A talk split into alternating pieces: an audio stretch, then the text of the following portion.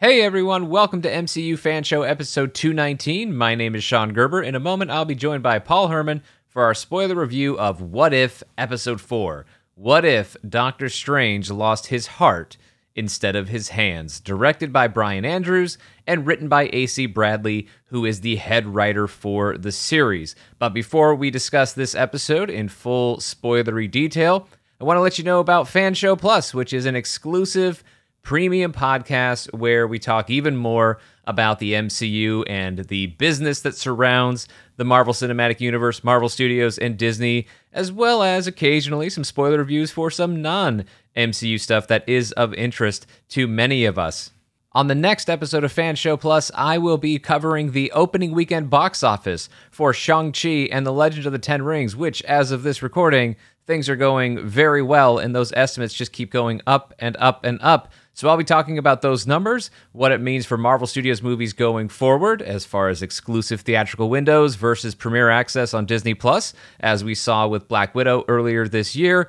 That's going to be on Fan Show Plus. How can you access it? There are two ways. You can go to the MCU Fan Show channel on Apple Podcasts and subscribe, and you will receive Fan Show Plus. It is an exclusive, separate podcast from MCU Fan Show over there. Or you can go to patreon.com slash Sean Gerber. That's S-E-A-N G E R B E R, or just hit the link in our show notes, and you can sign up for the Patreon, which will also give you access to Fan Show Plus if you choose a tier that includes Fan Show Plus. So be sure to check that out and then make sure you're following us in all those places you can. We are at MCU Fan Show on Instagram, Twitter, and Facebook. And if you are enjoying the show, we would greatly appreciate a rating and review from you over on Apple Podcasts. Thanks so much to everyone who has already taken the time to do so. And now, on with our show.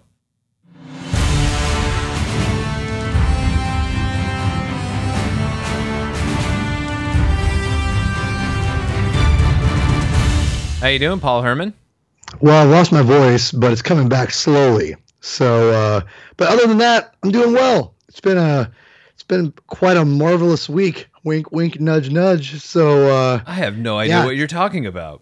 yeah, I have no idea. Um, yeah, so it's uh, it's awesome. I'm really excited to talk about many things amongst what we're going to talk about now. And and just really quick, I can can I give a little recap of my opinion of the last episode of What If? Absolutely, please do. So, episode three, uh, what if the world lost its mightiest heroes? Yes. Um, quickly, I- think it's a solid episode. wasn't my favorite. Definitely, it's, this is, it was definitely my least favorite of the series so far, and that's not like a, a detriment in my opinion. But Would I be guessing was- correctly if I said you liked the Hank Pym stuff? oh yeah, it was great. It was great stuff.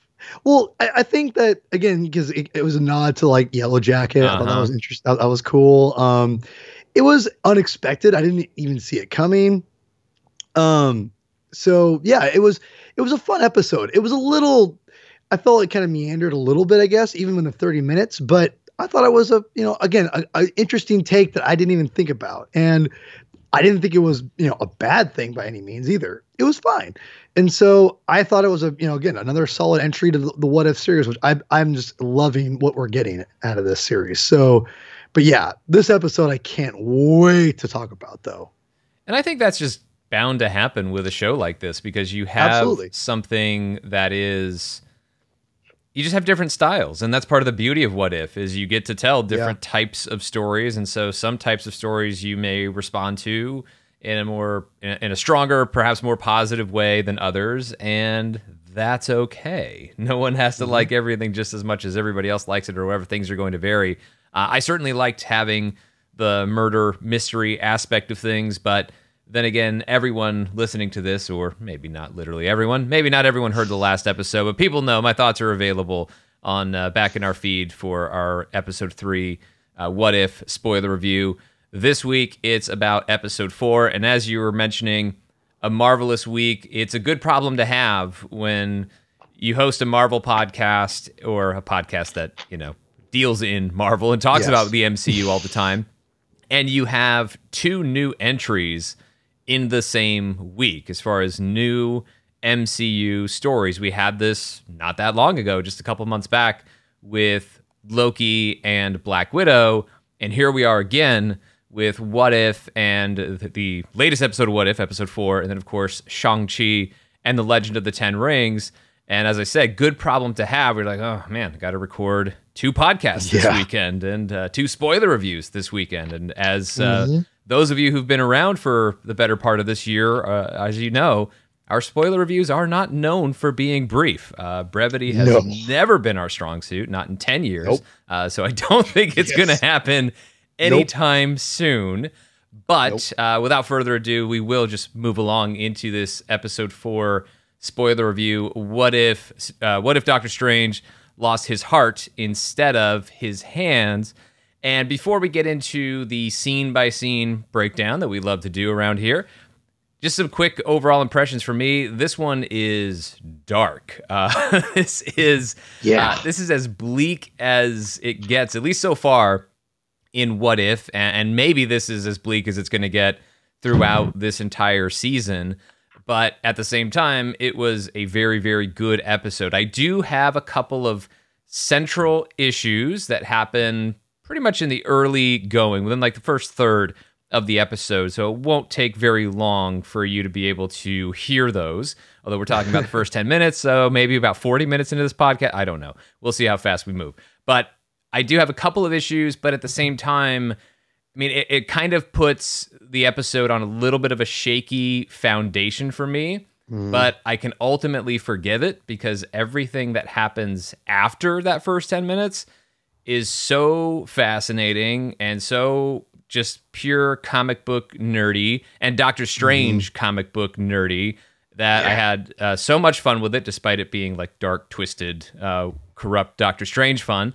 But there was a lot of it that felt like certain types of Doctor Strange storytelling that we haven't really seen as much of in the MCU. And maybe we'll get more of this in Multiverse of Madness. Uh, some of the horror nature of occult stuff, some of the scarier stuff for Doctor Strange, or some of the more twisted stuff that's out there. Um, and, and certainly, I, I found myself being very engaged in these last 20 minutes. And then the very end of this episode is so intense that uh, you Yeah. know, I, I can't wait to talk about that part in detail. We will wait and go through the paces of this episode.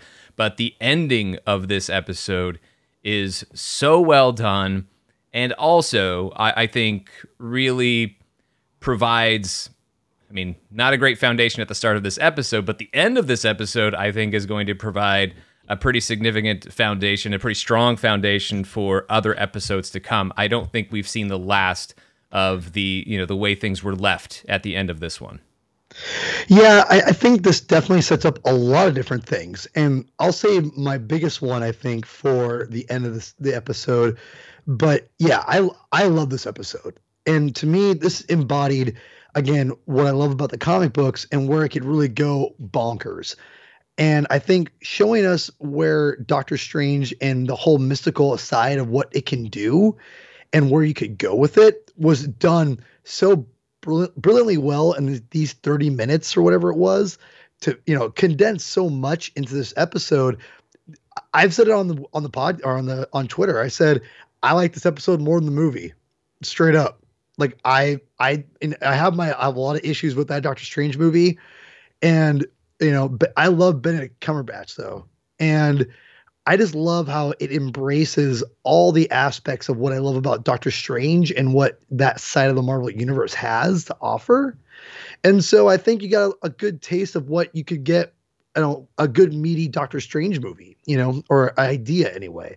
So um yeah, I think this this episode like you said, Sean, maybe have some some kinks in the armor as far as the story and the foundation of what what it kind of goes from.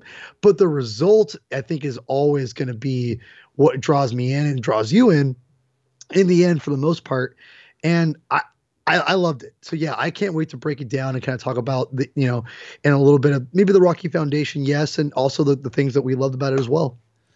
Well, I'll always take it. I mean, I would prefer that everything about an episode be great, but if we're going to have some flaws in an episode, I would much prefer it be in this order where there's a shaky start followed by a great finish, as opposed to a great start that is ultimately a letdown because of the shaky finish. So it got to end this episode on a high note, which sounds weird because of how dark and intense this uh, the end of this episode is.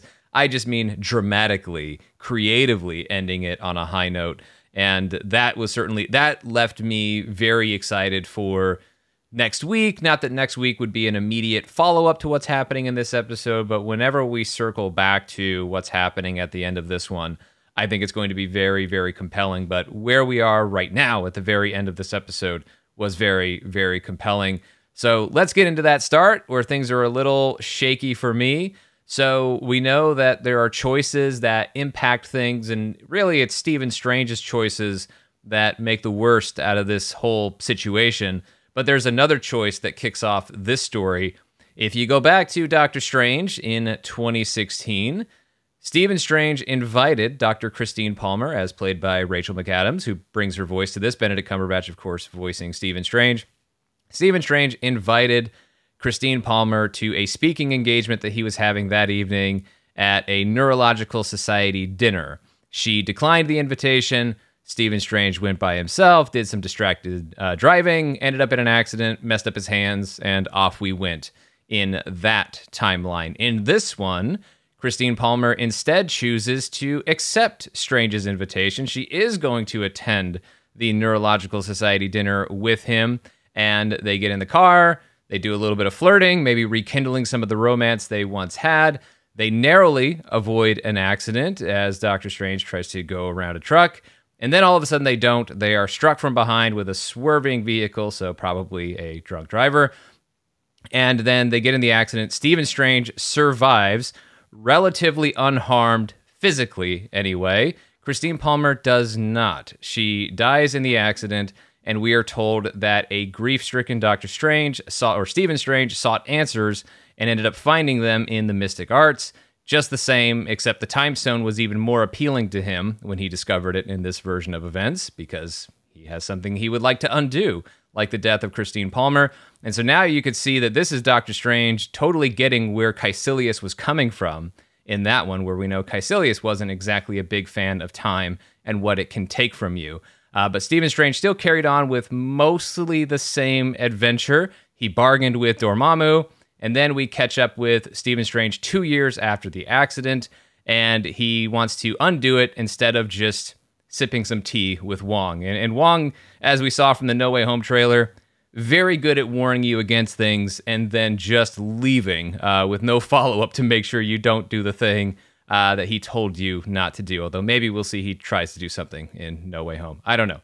But this initial choice of this is how Doctor Strange went on his journey, and this is ultimately going to be the journey where he goes delusional and things go dark for him and he makes a lot of bad, unethical choices.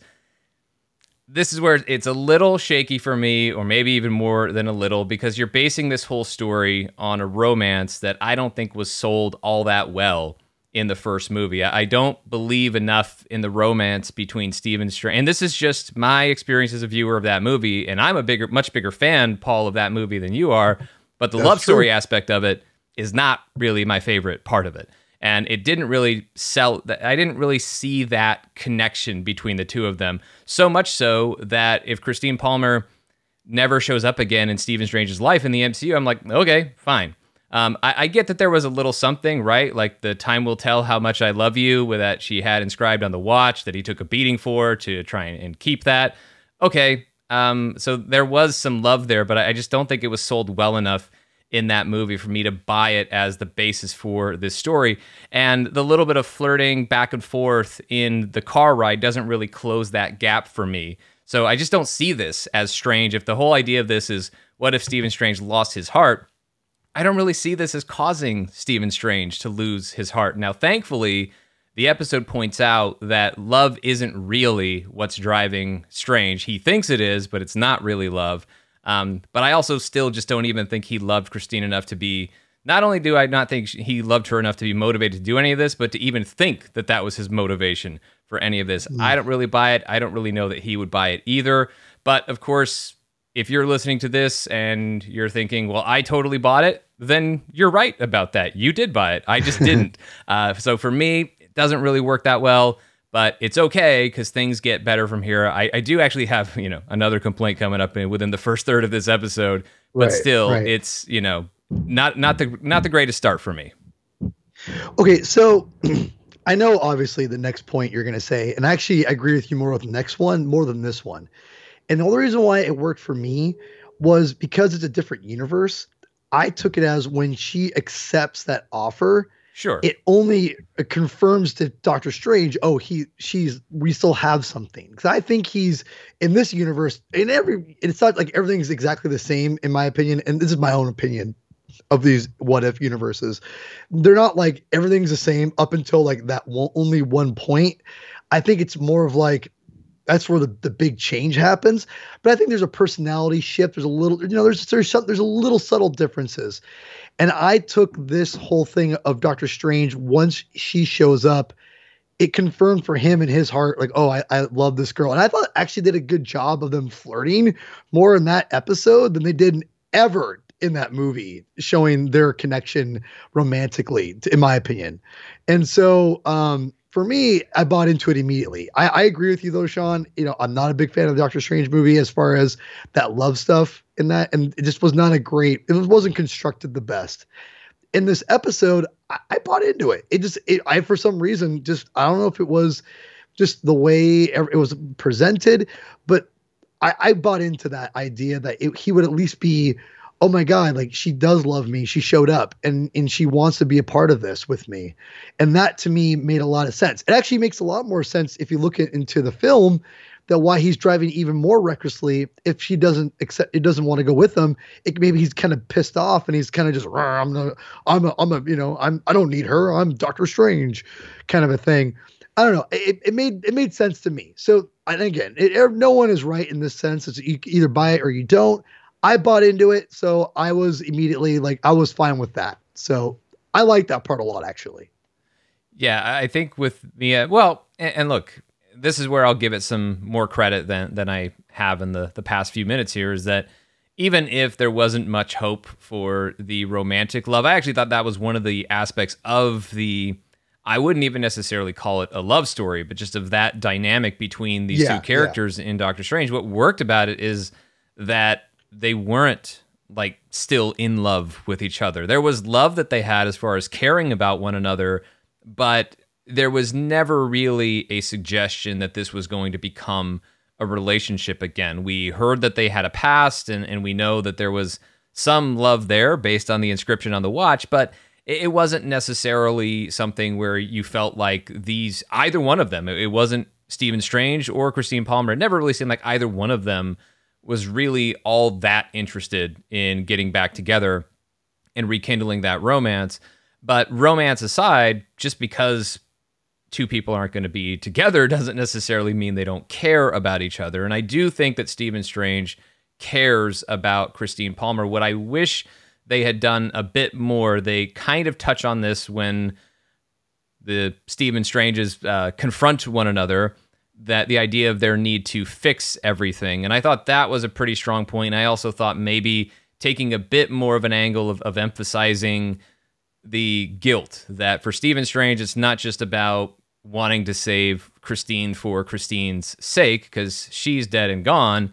He's also trying to save her for his own sake and not feel so bad about the accident that happened if he believes any of it was his fault, or even if the accident wasn't his fault his inability to save her is somehow his fault by not being good enough, not being smart enough, not being able to master the mystic arts in such a way that he would be able to solve this problem. And the reason he can't solve this problem is because of something new that we're learning about this week, and that is an absolute point in time. So, what is that? Well, we discover this because Stephen Strange does go back and he makes several attempts to live through that fateful night without Christine Palmer dying. And he goes through, I mean, tries to take the same route, but doesn't try to pull the same move uh, as far as trying to get around the truck. That doesn't uh, solve anything. Tries to take a different path. That doesn't solve anything. Tries to go and actually is able to somehow get her to the event, but she still passes away there. Takes her to another venue uh, to just go to a diner. She dies there.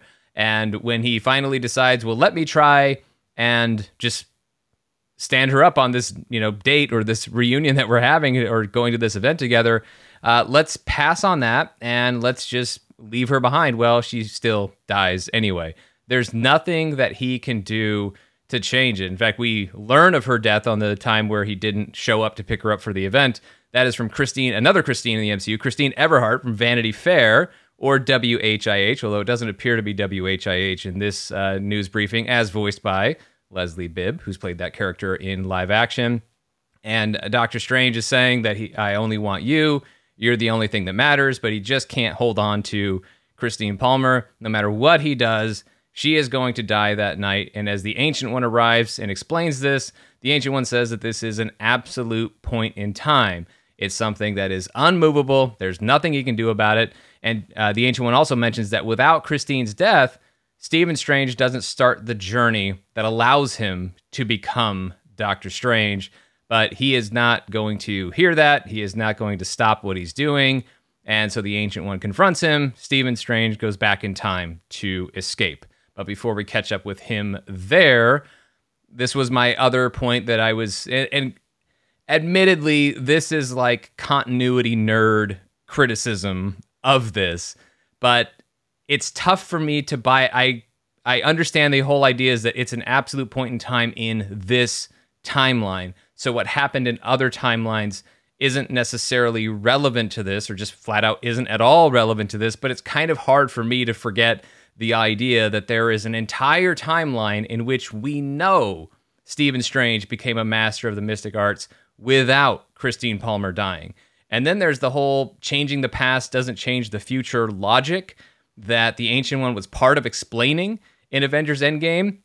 And that doesn't seem to be at play here because changing Christine Palmer dying that night shouldn't necessarily change the future of Stephen Strange still going on to become a master of the mystic arts. Although we have learned more since Avengers Endgame, and based on all the resets we saw in Loki, it would seem that there are branching timelines and butterfly effects and stuff like that. So maybe the Avengers didn't totally have a firm grasp on it. Maybe even the Ancient One doesn't totally have a firm grasp on it. So I can go ahead and, and I can give it sort of a pass despite my, you know, continu- my continuity nerd alarm kind of tripping in my head.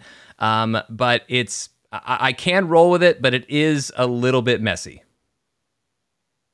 Yeah, I, I think for me, I agree with you on this one. This one I just kind of chalked up with okay, whatever. It, but yeah, I, am with you. It, it's not the cleanest. It definitely they had to bend some rules a little bit to get to this point, and yeah, it's there's a there's a lot of minutia and there's so many rules. It's and let's be real, it's hard to keep track of a mm-hmm. lot of them. And I but yeah, I wish it'd be a little bit tighter.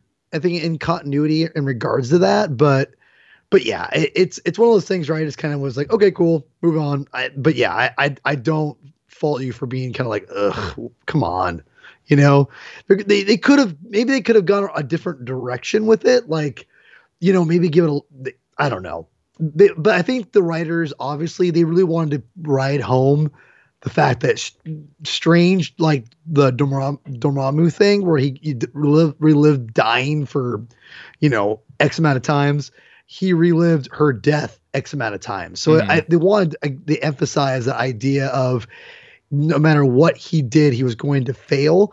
And i think to experience her death to drive home that he's going down that dark path which again i like that stuff but you had to bend a lot of rules to get there. And i totally agree with you on that one.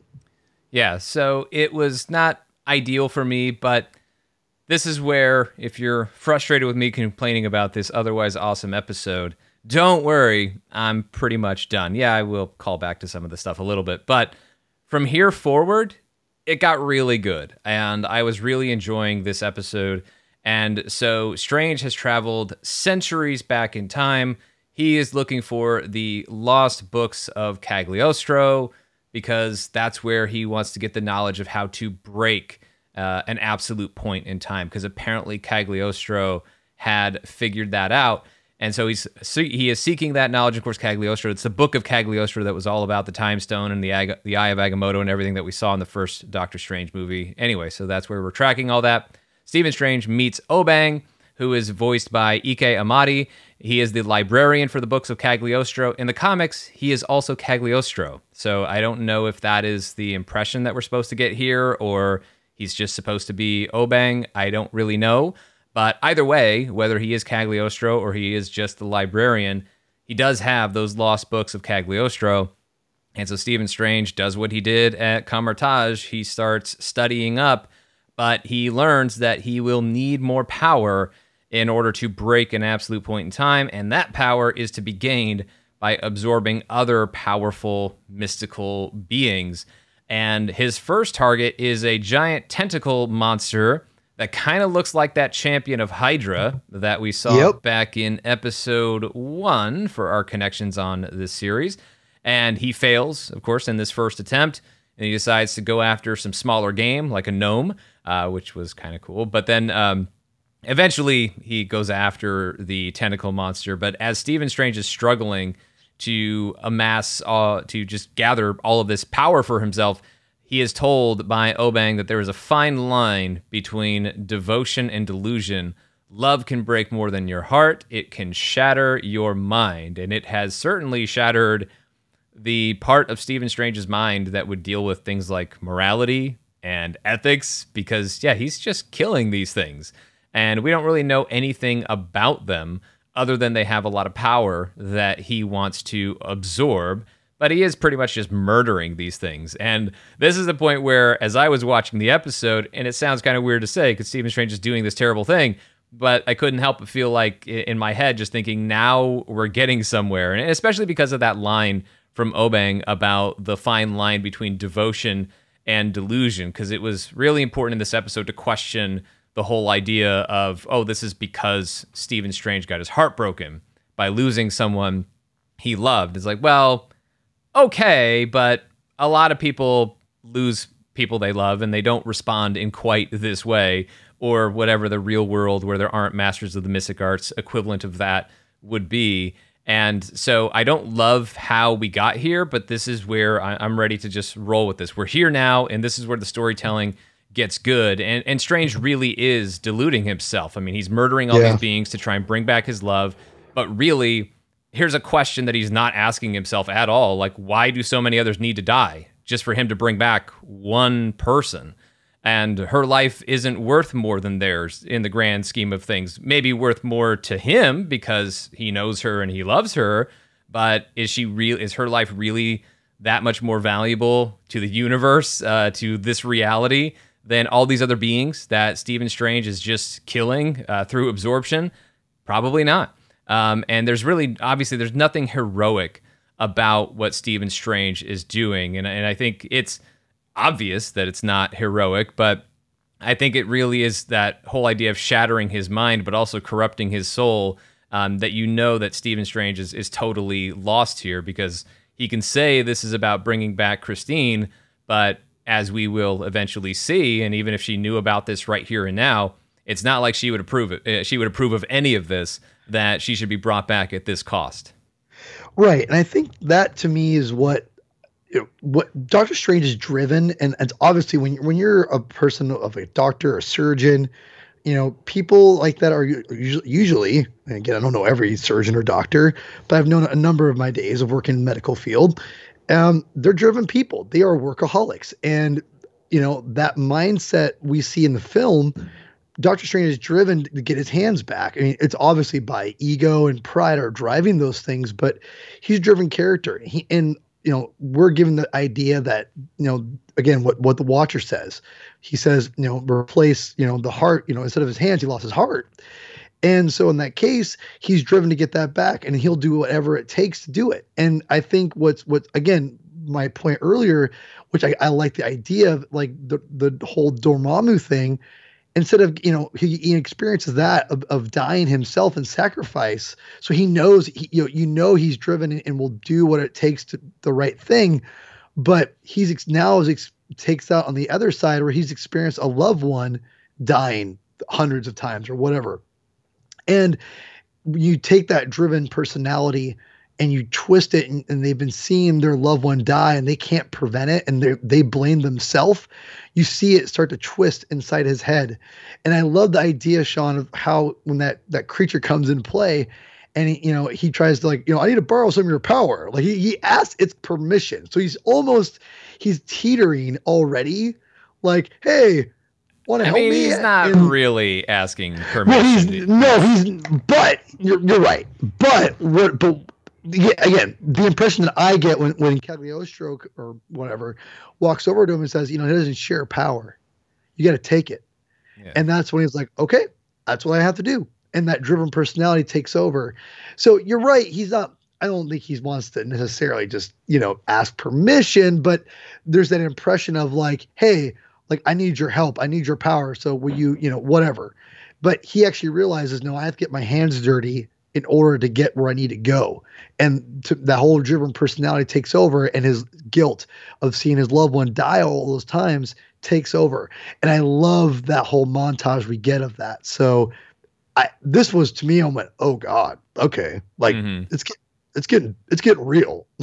Yeah, it is. Uh, yeah, Doctor Strange is um, he he is going down a very very very dark path, but at the same time, he is becoming more and more powerful, and that may have something to do with what Doctor Strange is able to hear and whom he is able to hear during this uh, sequence where we hear we see and hear the watcher talking about and kind of debating with himself and, and rationalizing i guess to us the audience the other watchers in the room but then also to himself internally that he could stop this he could try and warn this version of Stephen Strange, but what the Watcher is saying is that he can't risk the safety of all other universes to save this one. Plus, he doubts that Stephen Strange would even listen. Well, I don't know if if Stephen Strange would listen to the Watcher, but he hears the Watcher, and he actually calls out to the Watcher. You know, is someone there?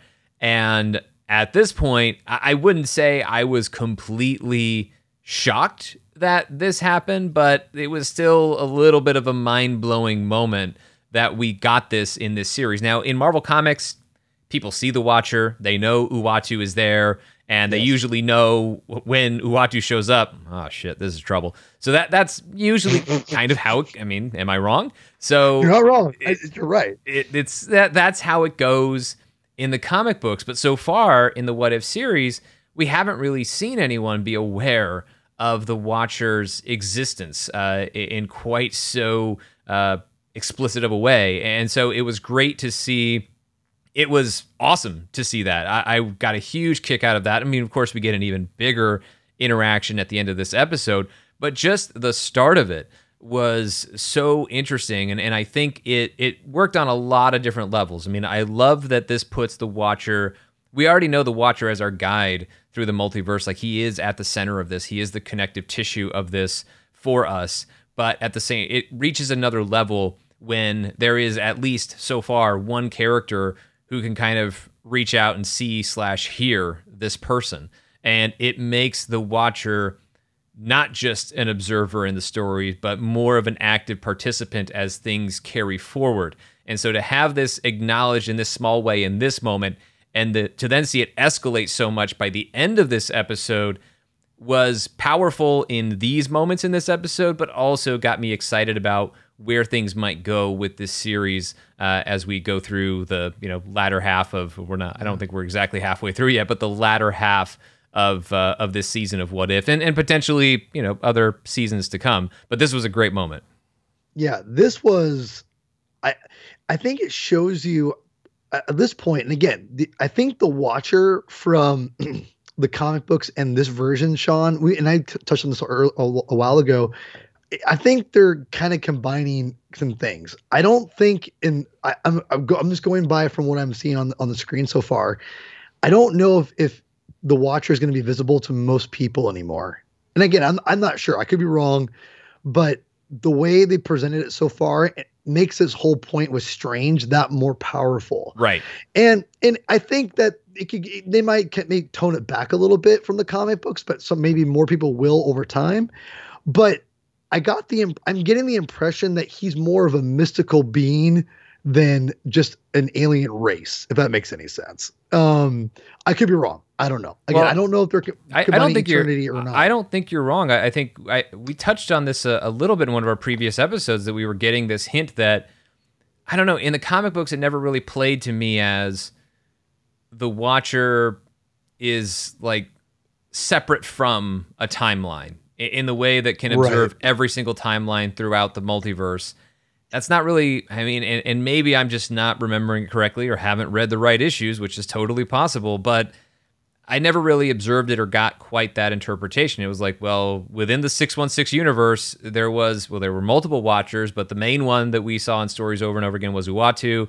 And it was more about this one universe, which doesn't mean that the Watcher isn't powerful, but there's a difference right. between a being that sees all that's happening within a specific timeline in the multiverse and a being that is seeing every single timeline within the multiverse. So we're we are dealing with I would say a more powerful version of the yes. Watcher in this series than, than maybe we've had in the comic books, but also the fact that Stephen Strange is the only one to be able to see slash hear him speaks to the power level of this version of Doctor Strange. Also, he like beats the other Doctor Strange like one on one in in a fight in this episode.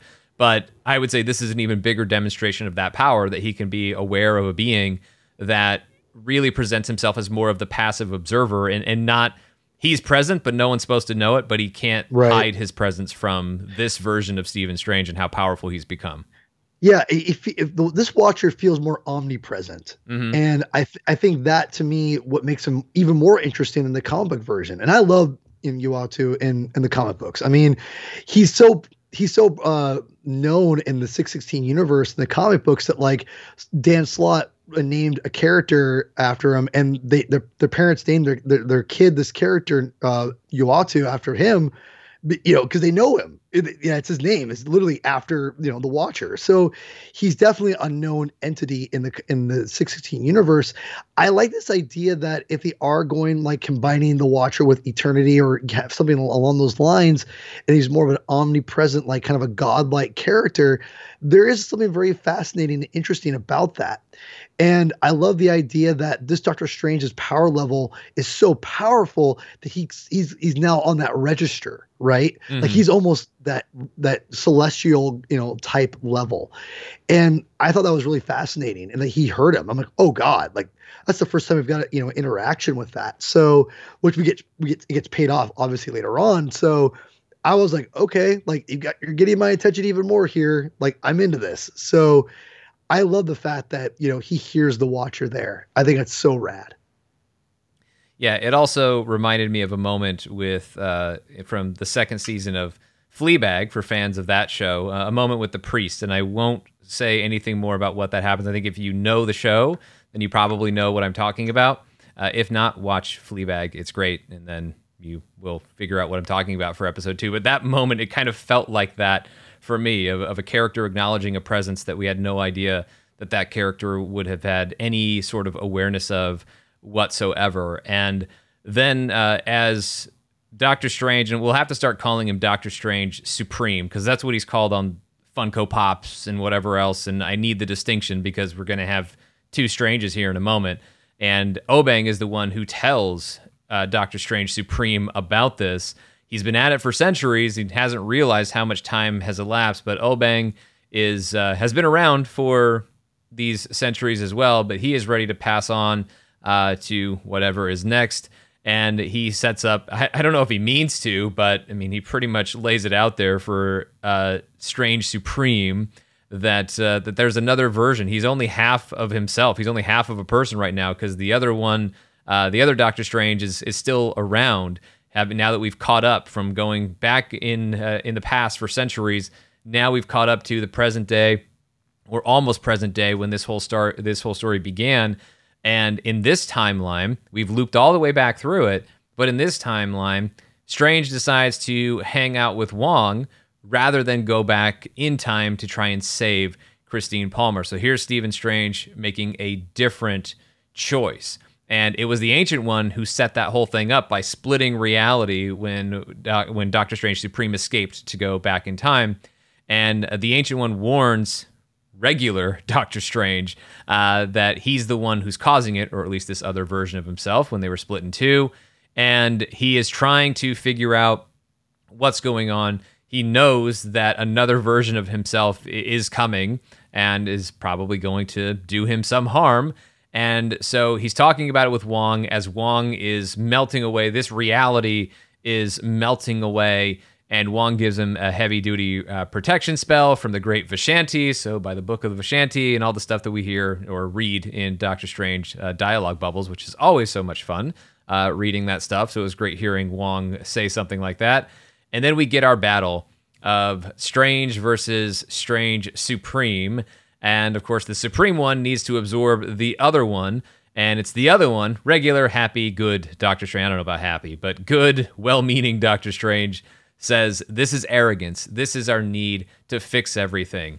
And I loved that line so much. And I wish there was more attention paid to this. You could say this line already covers it. You don't need to do anything more, and that's totally fair. But this is where I consider the you know kind of emotional heft of the episode, the meat of the episode thematically for Stephen Strange is getting past this idea that it's about love, that there is some internal need within him individually that even if it wasn't the death of Christine Palmer, maybe it's something else. But Stephen Strange having this obsessive need to fix things and maybe not not always fix things for the right reason. Maybe fix things for more selfish reasons. I know he still went through the adventure where he probably learned it's not about you from the ancient one, but it doesn't mean that lesson always takes. It doesn't mean it gets applied to everything that Strange does, which I think we'll see in like the sacred timeline with the Doctor Strange that we already know from that first film. But another cool part about this is they get into the actual battle is once again, Paul, we are reminded of Tremors uh, in this. oh yeah. Uh, you know, Doctor Strange Supreme unleashes his little underground like worm things that go after the regular Doctor Strange. And as soon as I saw that, I just started busting up laughing because I was like, "Oh, here we go again." Um, I'm gonna have another excuse. Not that anyone ever needs an excuse to bring up Tremors, but but yeah. here we are again. So I, I couldn't help but get a kick out of that.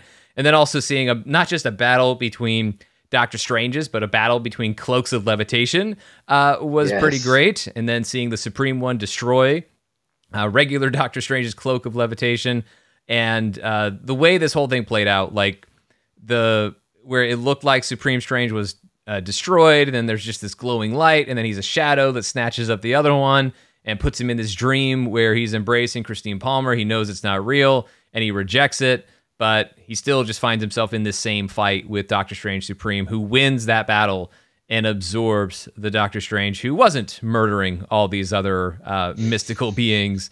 But the Strange versus Strange battle, um, I, I, thought was uh, was definitely a highlight of this episode. I mean, visually, it was thrilling, yeah. um, but also sometimes the best person to call you out for what you're, you're doing is you. And uh, right. we did get that with the whole "this is arrogance, this is our need to fix everything" line.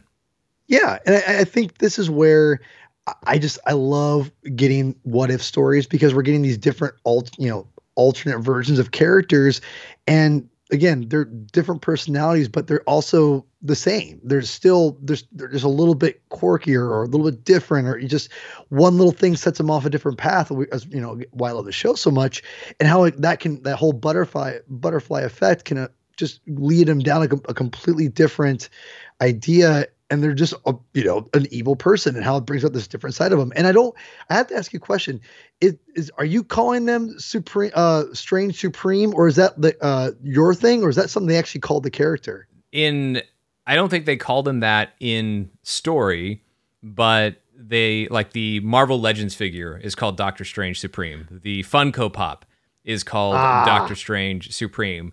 And I, I think really the idea here is that this is a Sorcerer Supreme version of Doctor Strange, right. which we have not had in the Sacred Timeline. Yeah. We still have not had Stephen Strange be mentioned, acknowledged, promoted to the rank of Sorcerer Supreme. He has still only been known as a master of the mystic arts. I say only like that's some small thing. It's obviously incredible, but we know what the top ranking is amongst the masters of the mystic arts, and we haven't seen Strange uh, do that. I mean, the last time he even referred to his rank was on Titan in the battle with Thanos in Avengers Infinity War, and he just and he referred to himself as a master of the mystic arts. We haven't heard him uh, referred to himself or heard anyone else refer to him as the Sorcerer Supreme. This version of Doctor Strange, Doctor Strange Supreme, doesn't need anyone else to call him the Sorcerer, the Sorcerer Supreme. He obviously is, based on the power level that we see him gain throughout this story. That yeah, and so I I, I like name uh, Strange Super uh, Strange Supreme. I think that's kind of a cool name. So yeah, I I really like this idea of this evil Doctor Strange. We get to, we get to see again what I was missing from the show or the show, the movie so much was seeing Doctor Strange in his element, going you know going ham, and we got to see that in this episode. It was great, and I don't know, I loved, and I kind of loved seeing the bad guy win. And we haven't really seen that in What If so far. It, I, you see it in the comics all the time, but this was the first time you get to see the bad guy actually overcome the good guy. Yeah. And we get to see on, you know, we'll get to here in a second, but I love the idea that you know, in this universe, this is not the no, this is not going to end the way you think it's going to. Mm-hmm. And I think this is what I think this kind of brought I think a lot of the mainstream audience a little bit of oh, so you know, a, a reminder that not every timeline in multiverse is going to be a good one. And so it was a good reminder of that. This is what happens. And by the way, Sean, and again, quick question. Uh, do has the MCU or Marvel Studios are they called it the Sacred Timeline or is that still us?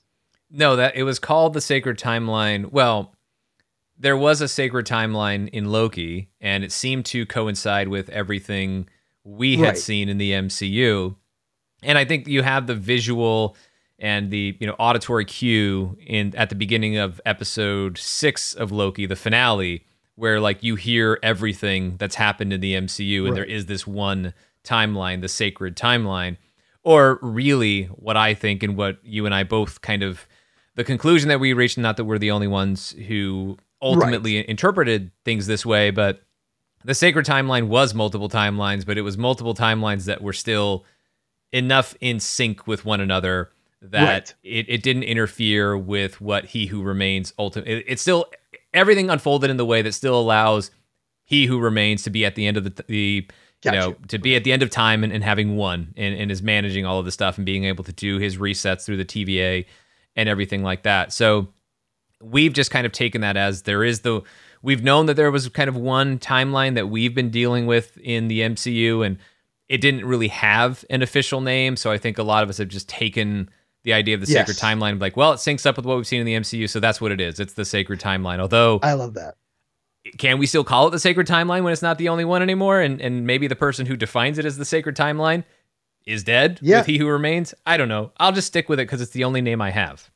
I love it. I, I just want to say I love calling it the sacred timeline. I do think, however, the watcher, I think he'll have something. I would not be shocked if he said the sacred timeline at some point. Like I would not be shocked. Because this is, I'll get to that in a second. That would make me wonder if he's another version of Kang. Like that would get me, put me in Kang oh, variant oh territory, which I, oh I don't want to go to. I don't, no, I don't no, want every, I don't want every character to be Kang. No, no, not, not like that. Not I'll get to my point in a minute, but but we'll we'll get there in a second. We're almost. There. I'll bear with you. Continue. All right. Just yeah. Just continue. Well, I think that as far as where things are at with this and like these timelines ending badly, like I think that's a good point that you make that you get to show that yeah things end badly. I mean, we saw that to an extent, or not just to an extent. We saw that quite a bit last week. I mean. We saw a timeline right. where the Avengers were taken out before they ever assembled for the first time. And, and so we right. know that there are these other timelines where bad things can happen. But as dark as that was, it still kind of ends on the more hopeful note yes. that Nick Fury just goes back to work to put together a new team.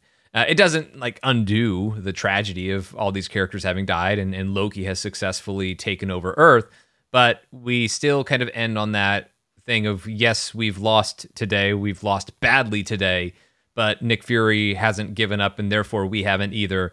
And we're in this in pursuit of something better, and and still going to fight for it. And Nick Fury is going to find new champions to fight for that cause.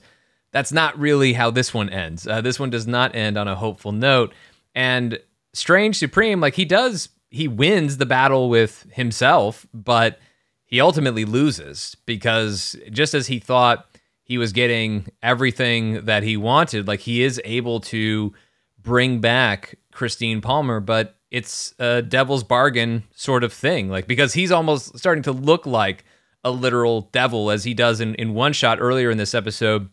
And now he's looking grotesque. He's looking like a monster. So when Christine sees him, she's terrified. And I love that physical manifestation to make it immediate, that we don't necessarily have to wait for Christine Palmer to catch up to all of the terrible things that Stephen Strange has done, that it manifests physically that he becomes scary in this appearance so that she would just immediately be terrified of what he has become and him being unrecognizable to her because it's not just about the physical part of it. Morally and ethically, he would be unrecognizable to her. So having a physical manifestation of that, uh, I thought worked really well. And we're also seeing all of this reality collapsing on itself and Strange Supreme I kind of sound like I'm ordering at Taco Bell when I keep saying Strange Supreme, but I'll get past it. So yes. uh, he's begging the Watcher to fix it. And he's saying that the world shouldn't pay for his arrogance. It's a valid point, but uh, in Stephen Strange is saying, You're a god, you gotta help. And the Watcher responds, I'm not a god, and neither are you. Honestly, if I could fix this, if I could punish you instead, I would, but I can't interfere. You, more than anyone else, should understand that meddling with time and events only leads to more destruction. And so this reality collapses on itself. Doctor Strange Supreme has been able to shelter himself at the very center of it with Christine, but she still melts away. So he is left all alone. He's alive, but he is all alone. He is the last person left in his own reality in this universe. And the Watcher finishes up this cautionary tale by saying, One life, one choice, one moment can destroy the entire universe. And hooey, this got dark.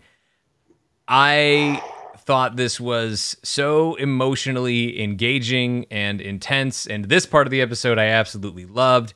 And yes.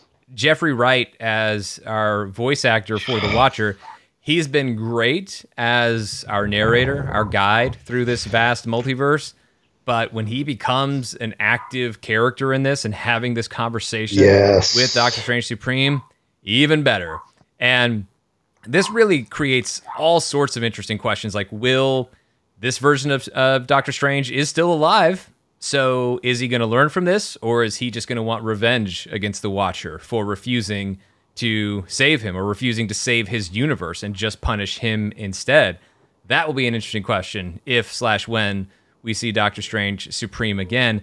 And also, sometimes the choice to not interfere is still interfering in, in a way. I mean, I, I think I, I don't know if the Watcher clearly the Watcher struggles with this himself um, but I, I, think we will see maybe Doctor Strange Supreme struggle with this, maybe other characters as well, with this question of whether or not the Watcher's passive observation, whether or not that will have consequences when someone knows that he won't interfere to save anyone. It's okay to be a passive observer when no one knows you're there, but when people know that you are there and you do, you must have some power and you're choosing not to use it. Then at what point do they start to feel that you have some responsibility? for the things that in their mind you allow to happen and maybe you kind of do uh, so should the universe have really and then other questions should the universe have really paid for strange's mistake i mean it's a big punishment uh, for strange to have to live with the consequences of his choice but still like why does anyone else need to suffer um, and also has the watcher interfered before because when he says you know you more than anyone else should understand that meddling with time and events only leads to more destruction is this a lesson the watcher has already learned from experience? So there were all kinds of questions that were running through my mind after the final moments of this episode.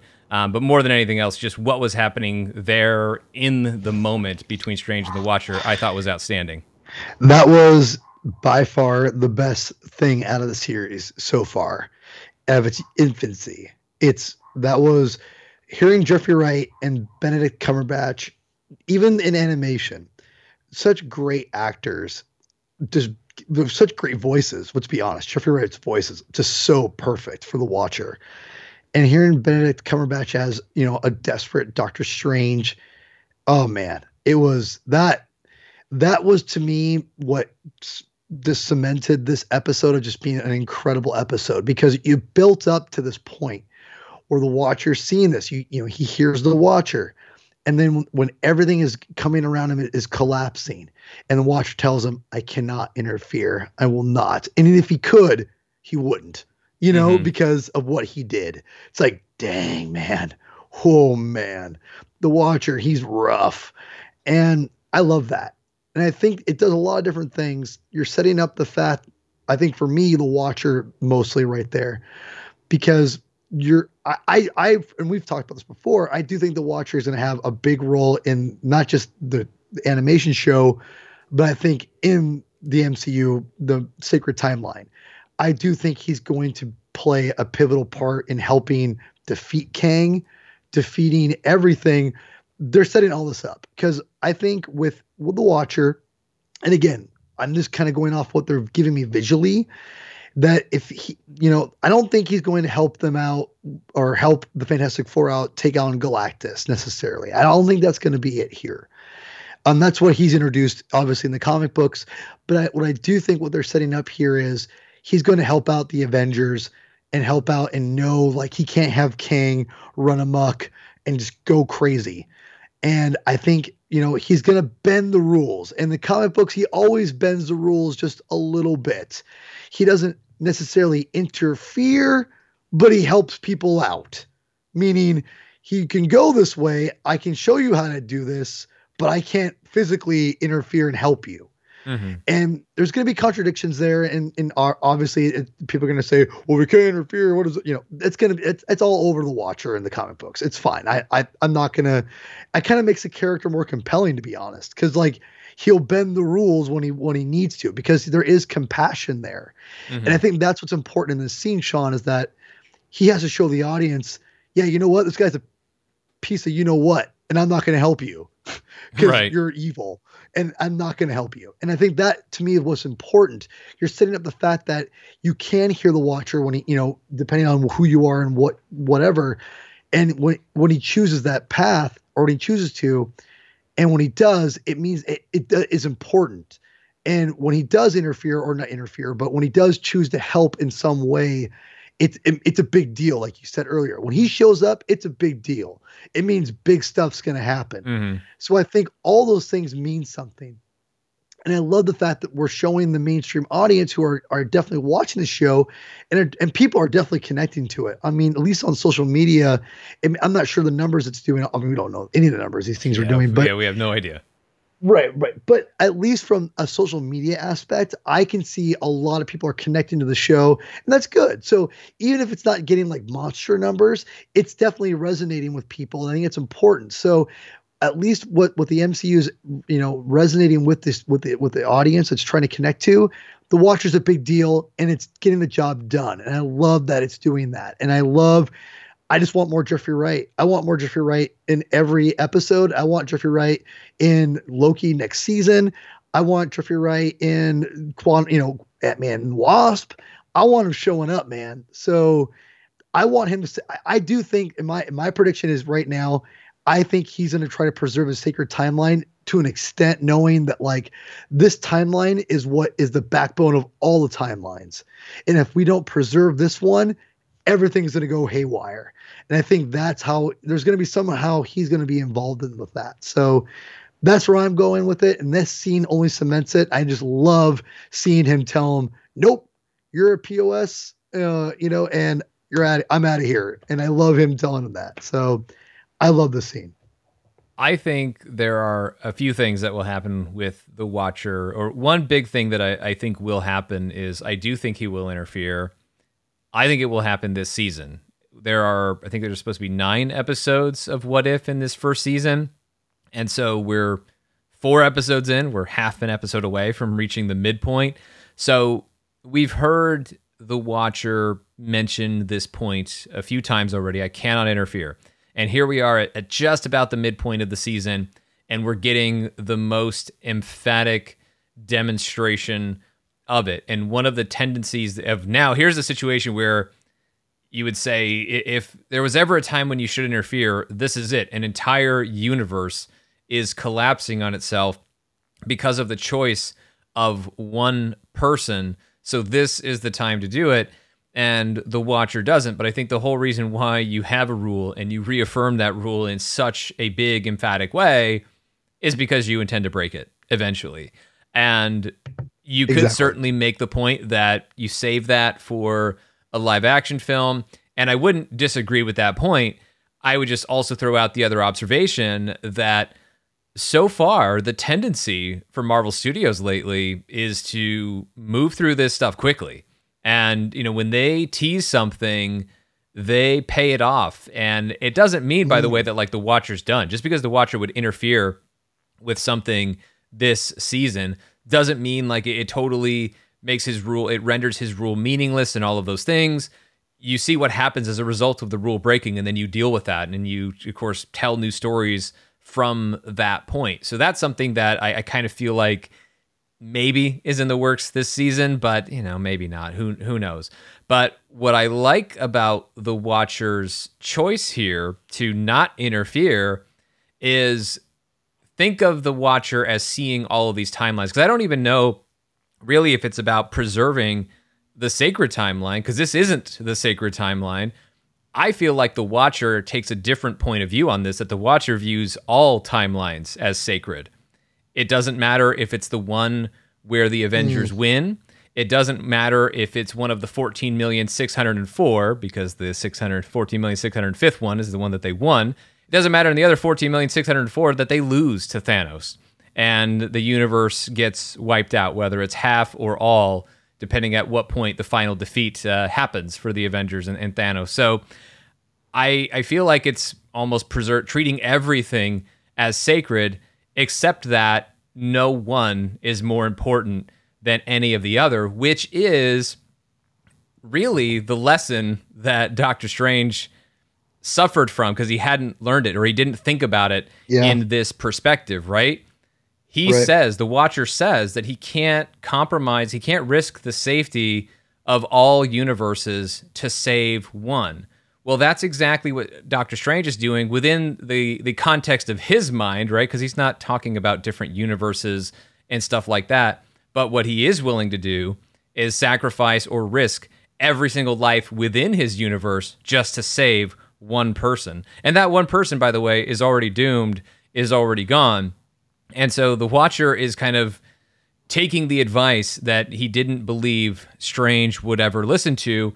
And look, the Watcher's right about that. Like Stephen Strange did get that advice from other people and didn't stop. So I don't think if the Watcher says something earlier that Doctor Strange Supreme stops what he's doing and decides to give up this pursuit of, of resurrecting Christine Palmer and just goes on and becomes a, a good, noble master of the mystic arts. I, I don't think that happens no matter what. So I, I think that for the watcher to kind of live by and ultimately make the same ethical choice that he was hoping uh, Doctor Strange Supreme would make this entire time. Uh, I, I, think that really it's such a crazy heightened reality morally complex version of of looking at it but he was practicing what he was preaching in that you don't risk all uh, necessarily to save one especially if that one um, is already gone and that was kind of what was already supposed to happen. Um, which then again you know that that's a question by the way that has it's a it almost sounds like a, a, criticism to say, well, the MCU's already been over this territory, but this feels like a new, fresh examination of it from a completely different perspective to go into the whole idea of, you know, the we don't trade lives captain or we don't trade lives vision type of stuff that they were talking about in Avengers Infinity War. This is a new application of that question with an entire multiverse of complexity added to it that I thought was really rich and certainly something that can be uh, built upon and you know the trailers show that Doctor Strange Supreme is going to show up again, but you don't need that. You just look at the end of this episode and you see him there all alone, um, and what happened in that confrontation with the Watcher. That you just know that we are going to circle back to that moment. How things unfold when we get and when we circle back, I have no idea. But what we got uh, right here in this episode, didn't start off great for me, as, as I said, and I stand by what I believe are flaws at the beginning of the episode, but they're flaws I can ultimately forgive, as I've forgiven others. I mean, they're they're there, but they don't override my positive impression of the episode because everything else from there was so so good, um, especially uh, the end of this episode, which was uh, so so intense, so dark, but so so good. Yeah, I, am with you. I, think this this episode is a great example of what you can do, and even though again, I, even with the compression, you know, compressing a massive story in in 30 minutes, that a couple flaws aside, Sean, I think it's still really well done how they're able to get a really great story out of this. Um, you know, of all the whole season, to be honest, I've been really impressed with what they're able to do, and nothing feel. I mean, nothing feels like they're putting way too much in one thing. Maybe the the um the Avengers all dying episode was a little bit like that. I thought they put a lot in that one spot or one episode, but even then, I thought they it was flowed out and it was told in a, really well, you know, really well done for the most part. And mm-hmm. so, this episode is is is more of the same of like just they're able to do so much in 30 minutes than I thought than Doctor Strange could do in two hours in that movie. And again, I I just I I love Doctor Strange so much, the character it, it, just that movie just disappoints me every time I watch it. I'm like, ah, there's parts that I like here or there, but oh man. And I just love Doctor Strange and Infinity War. So it's really great to get a, I think, a more accurate representation of the characters, what I like about the character and the, his world. So it, it was great to see that. And again, just what if has been really impressed me of what it's able to do. And I think the animation it's definitely stylized. I know a lot of people have issues with it. I've seen some people say it looks cheap, and other people it looks like amazing and how it looks like it's top of the line animation. I think it's super funny how people's per, you know perceptions of what's good and, and, what looks cheap and what doesn't is so radically different. Beauty I'm is in the eye of the beholder. That's all absolutely, Absolutely. It's just funny, right?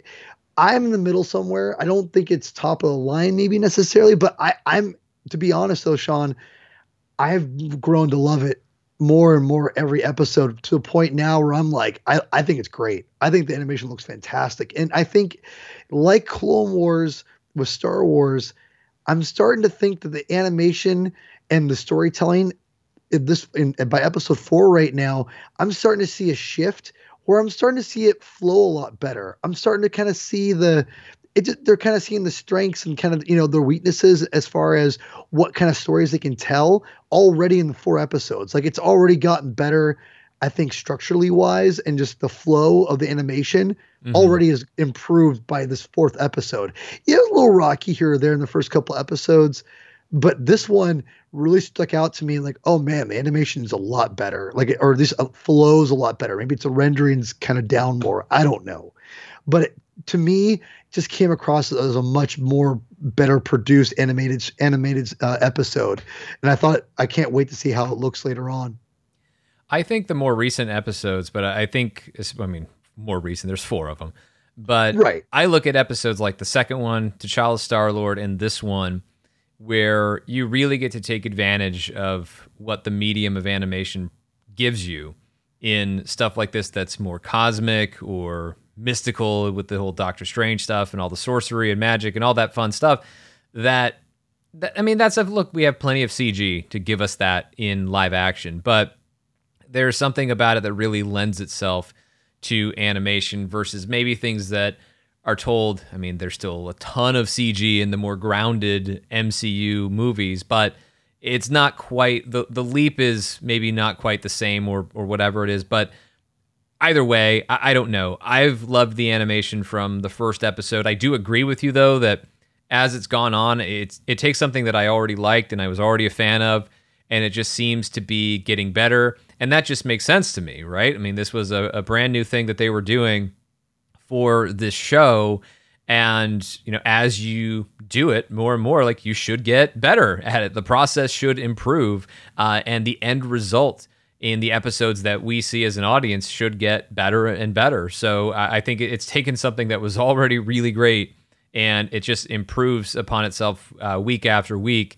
And I, think it's just you know it's just the natural flow of things for things to get better as, as time goes on. But the storytelling, the animation, yeah, I, I have some things that I've called out kind of here and there within some of the episodes. But overall, I think the storytelling has been great. I think the animation is doing a great job of showcasing these stories.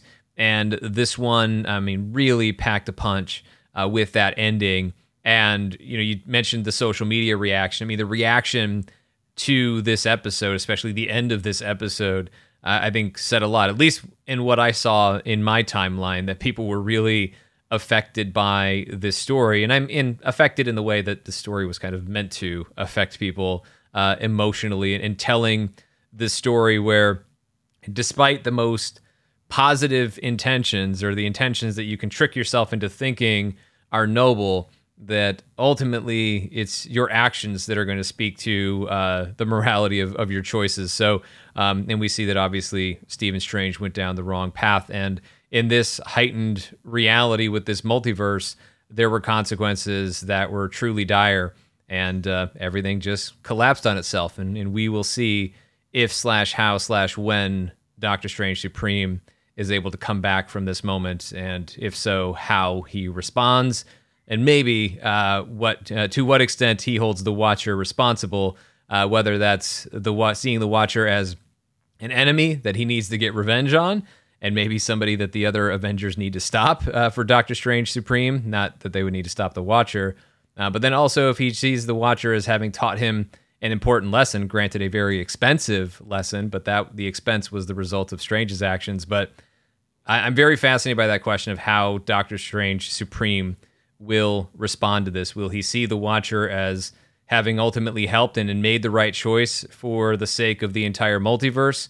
Or if Doctor Strange Supreme takes this personally um, and goes even farther down, uh, goes even further down this dark path that we saw him begin on in this episode. But uh, yeah, really, really great ending to this. And that is where we will end this edition of the MCU Fan Show, our spoiler review of What If Episode 4. Hopefully, you enjoyed this podcast. If not, we'll try harder next time. Uh, and make sure you are following us in all those places you can. We are at MCU Fan Show on Instagram, Twitter, and Facebook. Remember, for access to Fan Show Plus, where I'll be talking about some Shang-Chi and the Legend of the Ten Rings box office, you can search for MCU Fan Show on Apple Podcasts and subscribe to the channel so you'll get that Fan Show Plus podcast series. There is a, an episode that's already available for free from Fan Show Plus. That is our Spider Man No Way Home trailer breakdown. You can also get premium episodes, Fan Show Plus, over at patreon.com slash Sean Gerber. Paul, where can everybody find you? You can find me on Twitter at Hermann22 with two N's, aka P Thug. Also follow me, uh, my YouTube channel, The Comic Binge please follow me, subscribe there. Appreciate everyone who's already done that. And um, also follow The Saga Continues on Twitter and the podcast as well. We're talking about Star Wars. And you can find me on Twitter and Instagram at Mr. Sean Gerber. So for Paul, I'm Sean. Thanks for listening. We will be speaking with you again very soon with a spoiler review for a movie called Shang-Chi and the Legend of the Ten Rings. Until then, take care.